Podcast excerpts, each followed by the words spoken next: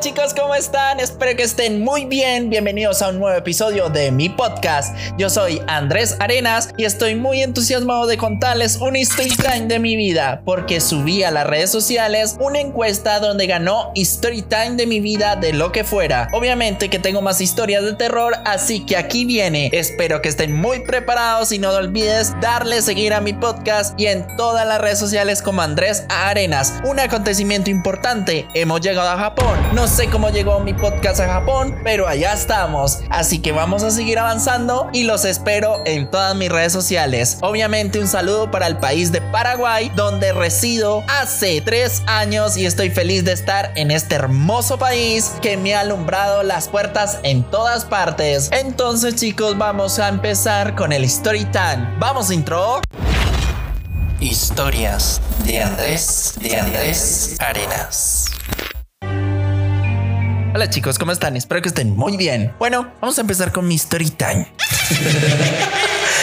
mi historia empieza a la noche. Mi hermana estaba, estaba durmiendo en la casa. Esa noche nosotros en Colombia era muy normal que nosotros los jóvenes llamáramos un número que decía la televisora eh, en Colombia para llamar a Ultratumba. Entonces uno llamaba y le contaban una historia de terror. Entonces resulta que a mi hermana y a mí nos encantaba, fanáticos éramos de Ultratumba y de las historias de terror. Bueno, entonces mi hermana esa noche se acostó muy tarde por estar escuchando las historias de terror y yo me recosté en mi cama normal, me pasé de la cama para la mía y me acosté a dormir porque ya demasiado estaba cansado yo. Entonces ella siguió escuchando, a lo cual yo le dije, deja de escuchar, ya es hora de dormir.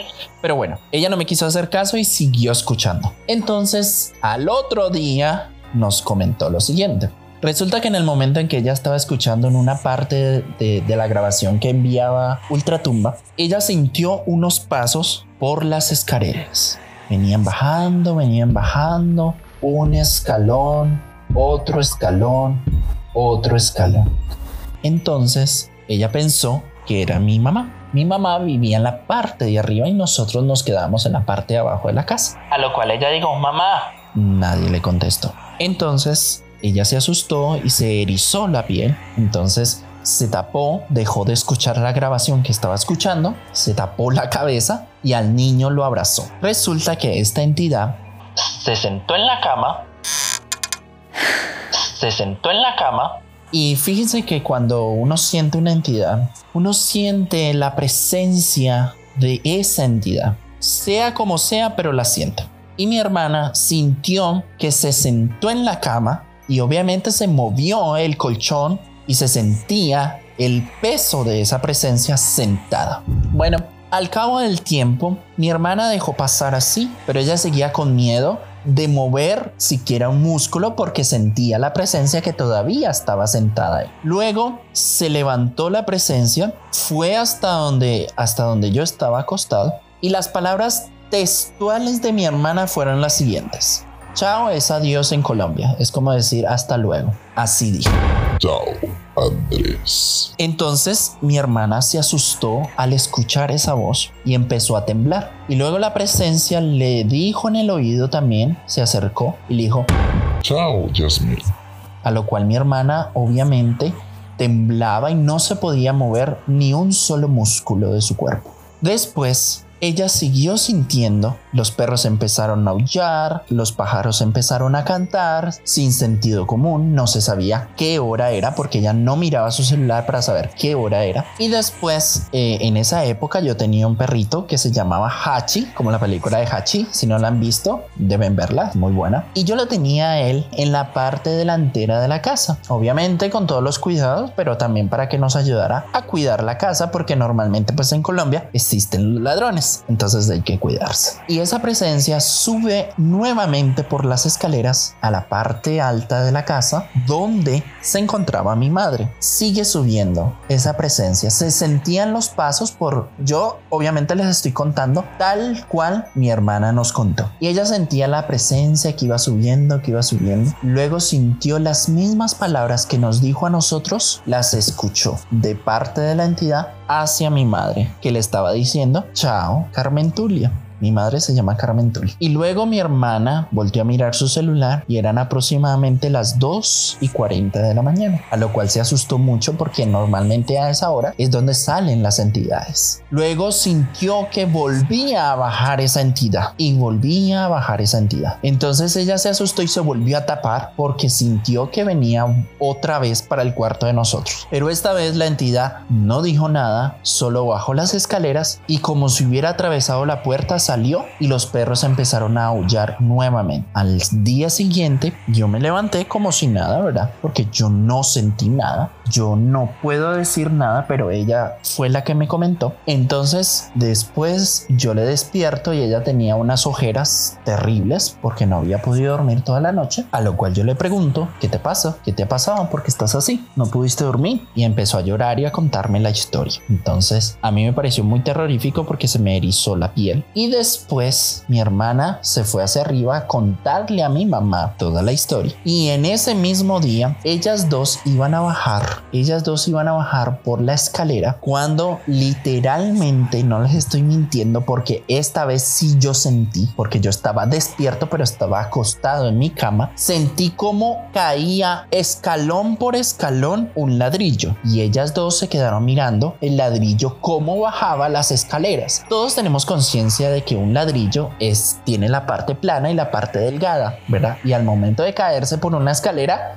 en el cuarto, en el tercer escalón, ya se quedó el ladrillo. Pero este ladrillo es como si hubiera, como si hubiera caminado. No sé cómo les explico. Pero fue cayendo uno tras un, tras un escalón hacia abajo, como si fuera caminando. Y pues nosotros en la escalera teníamos un descanso al final. Normalmente las casas en Colombia tienen en la escalera tienen un descanso al final. Y resulta que ahí, en ese momento, mi mamá pensó que el ladrillo iba a caer ahí en ese descanso y no iba, ni iba a seguir hacia mi pieza. Pero no, el ladrillo cayó ahí y volteó sobre el descanso y siguió cayendo la, las, la terminación de las escaleras hacia mi pieza. A lo cual pues yo me asusté también porque yo veía cómo yo me asomé a ver qué era lo que estaba pasando y yo veía el ladrillo como caía en las escaleras de mi pieza. Y yo quedé como que, bueno, ¿y aquí qué pasó? Y ahí recordé cuando mi hermana me estaba comentando su historia y me asusté más. Bueno, resulta que la historia no termina ahí. Mi hermana estaba, ya pasaron varios días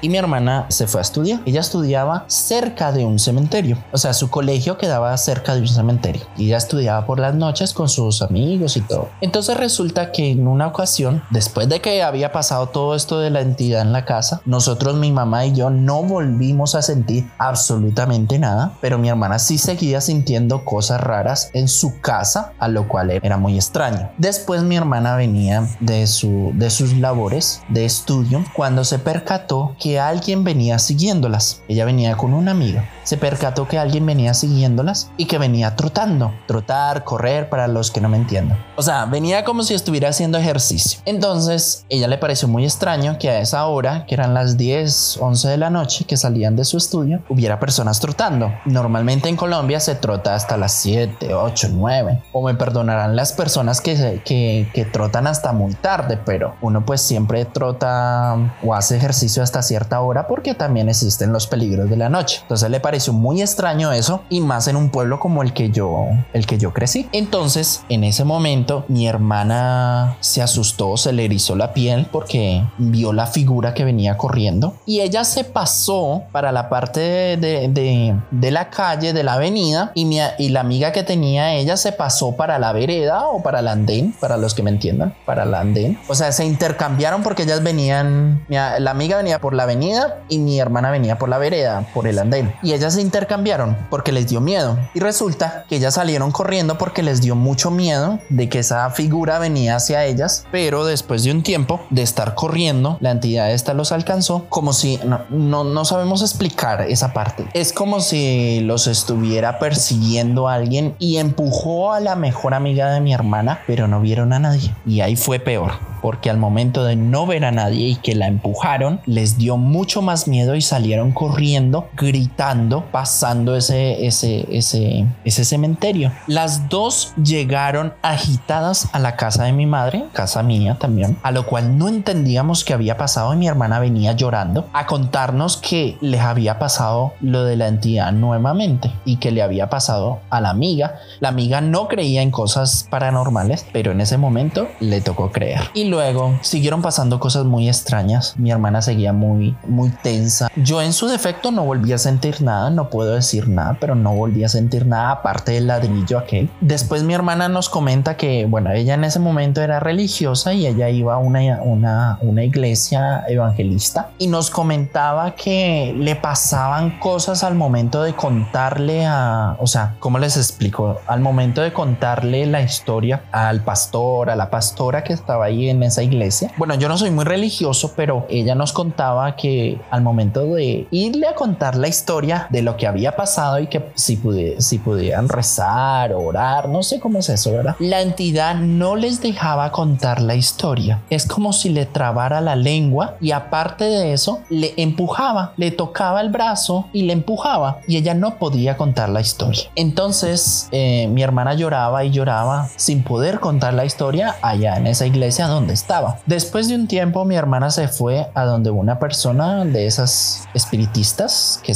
conocen acerca de esos espíritus y le comentó que ella estaba que ella estaba salada o que le habían echado sal, a la cual ella dijo, pero ¿cómo? Si yo no tengo enemigos. Entonces resulta y acontece que mi hermana le contó la historia a la señora y ahí sí pudo contarle toda la historia. Pero después de haberle contado toda la historia, la chamana, la bruja esta, le dijo que si alguna vez escuchó relatos de la muerte o relatos así eh, de terror, y ella le dijo que sí, que ella era amante del terror. Entonces dijo, en ese momento que vos estabas escuchando esas historias de terror, una entidad salió de esa parte de ese, de ese, de ese largometraje, ¿verdad? Y salió a materializarse. Después le hizo unos baños, le hizo un poco de cosas y le quitó la entidad. Prácticamente la exorcizó. Y después, para resumirles el cuento, después de, de todo lo que había pasado, mi hermana me comenta de que nunca más volvió a sentir absolutamente nada a partir de eso. Nunca más volvió a escuchar nada de ultratumba y me recomendó a mí que no fuera a volver a escuchar eso porque por lo que había pasado. A lo cual pues yo en ningún momento yo volví a escuchar nada de eso, pero después se me materializó a mí. ¿Cómo se me materializó? Bueno, ese es otro episodio que les voy a contar. Bueno chicos, espero que les hubiera gustado este, este episodio de, de un poco de terror, un poco de story time de la historia de terror que nos ha pasado a la familia, pero esta historia sigue, esta historia sigue ya conmigo como tal. O sea, la historia es de la familia, ¿verdad? Pero esta historia sigue ya conmigo que ya a mí se me materializó y ya me empezó a perseguir, fue a mí. O sea, se le quitó a mi hermana, pero me empezó a perseguir a mí. Entonces espero que les hubiera gustado mucho esta historia. Nos vemos en un próximo episodio. Coméntenme en este podcast si les gustó esta historia,